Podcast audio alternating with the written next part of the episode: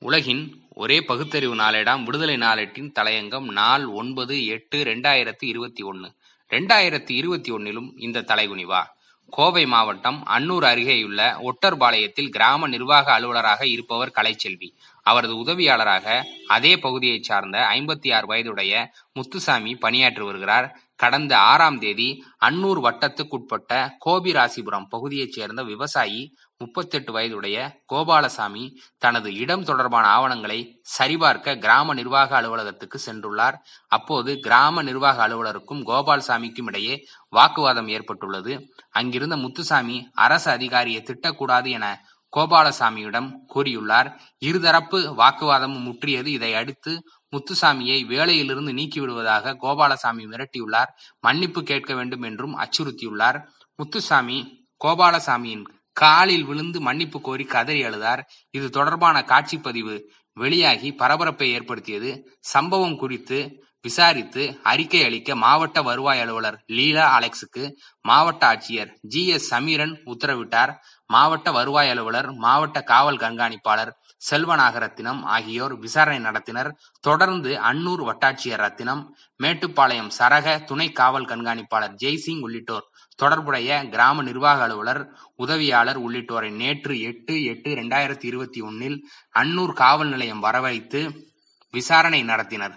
விசாரணை அறிக்கை அடிப்படையில் காவல்துறை உரிய நடவடிக்கை எடுக்க மாவட்ட ஆட்சியர் உத்தரவிட்டார். தொடர்ந்து கிராம நிர்வாக அலுவலர் கலைச்செல்வி அளித்த புகாரின் பேரில் கோபாலசாமி மீது இந்திய தண்டனை சட்டம் சட்டப்பிரிவு முன்னூத்தி ஐம்பத்தி மூன்றின் கீழ் அரசு ஊழியரை பணி செய்ய விடாமல் தடுத்தல் வழக்கு பதிவு செய்யப்பட்டுள்ளது. உதவியாளர் முத்துசாமி அளித்த புகாரின் பேரில் கோபாலசாமி மீது இந்திய தண்டனை சட்டம் பிரிவு முன்னூத்தி ஐம்பத்தி மூன்று ஐநூத்தி ஆறு ஒன்றின் கீழ் மிரட்டல் விடுத்தல் மற்றும் தாழ்த்தப்பட்ட மற்றும் பழங்குடியின வன்கொடுமை தடுப்புச் சட்டம் ஆகிய பிரிவுகளின் கீழ் வழக்கு பதிவு செய்து காவல்துறையினர் விசாரித்து வருகின்றனர்.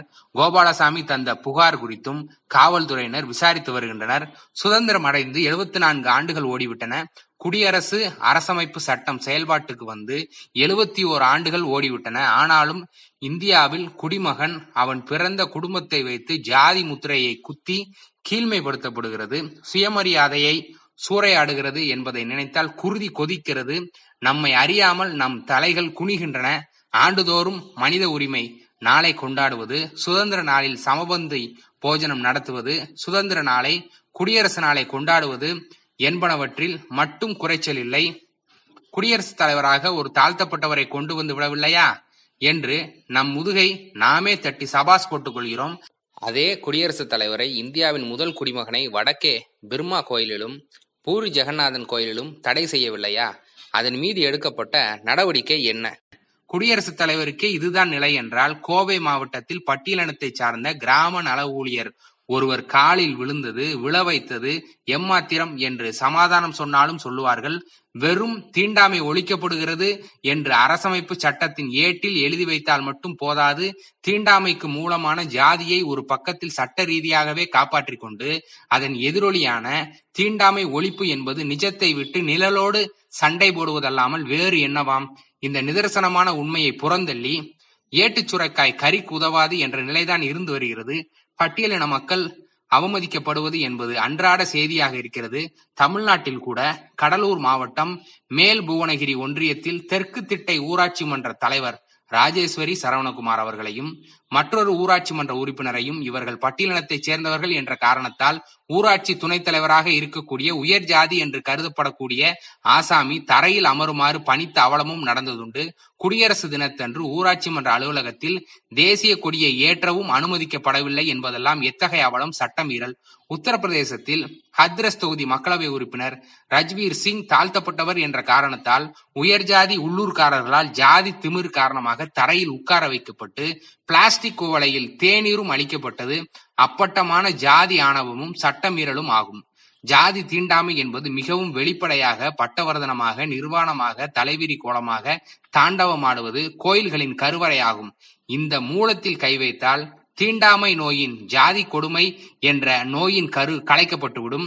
இந்த இரண்டாயிரத்தி இருபத்தி ஒன்னிலும் யாரோ எந்த காலத்திலோ தங்களுக்கு சாதகமாக தங்களின் ஆதிக்கத்தை நிலைநிறுத்த வேண்டும் என்ற உள்நோக்கத்தோடு எழுதி வைத்தவற்றை உண்மையை சொல்ல வேண்டும் தவறு உண்மையை சொல்ல போனால் கிறுக்கி வைத்தனவற்றை இன்றைக்கும் உறுதிப்படுத்த வேண்டும் என்று முயற்சிப்பது எந்த வகையில் மனித நாகரிகமும் மனித நேயமும் மனித உரிமையும் ஆகும். வன்கொடுமை தடுப்புச் சட்டம் போன்றவை இருந்தாலும் பட்டியலின மக்களின் பாதிப்பு கூச்ச நாச்சமின்றி தொடரத்தானே செய்கிறது. அஸ்திவாரத்தில் கை வைத்து மூலாதாரத்தில் கை வைத்து ஆணி வேரில் கை வைத்து அழிப்பதற்கான உண்மை நோக்கத்தோடு திறந்த மனதோடு முயற்சிக்காமல் இலைகளையும் கிளைகளையும் வெட்டுவதால் யாது பயன்? நம்மையே நாம் ஏமாற்றிக் கொள்கிறோம் அல்லது ஏமாற்றப்படுகிறோம் என்றுதான் பொருள். இந்த கோணத்தில் அரசியல் சமூக தலைவர்கள் அமைப்புகள் சிந்திக்கட்டும் செயல்படட்டும் நன்றி வணக்கம்.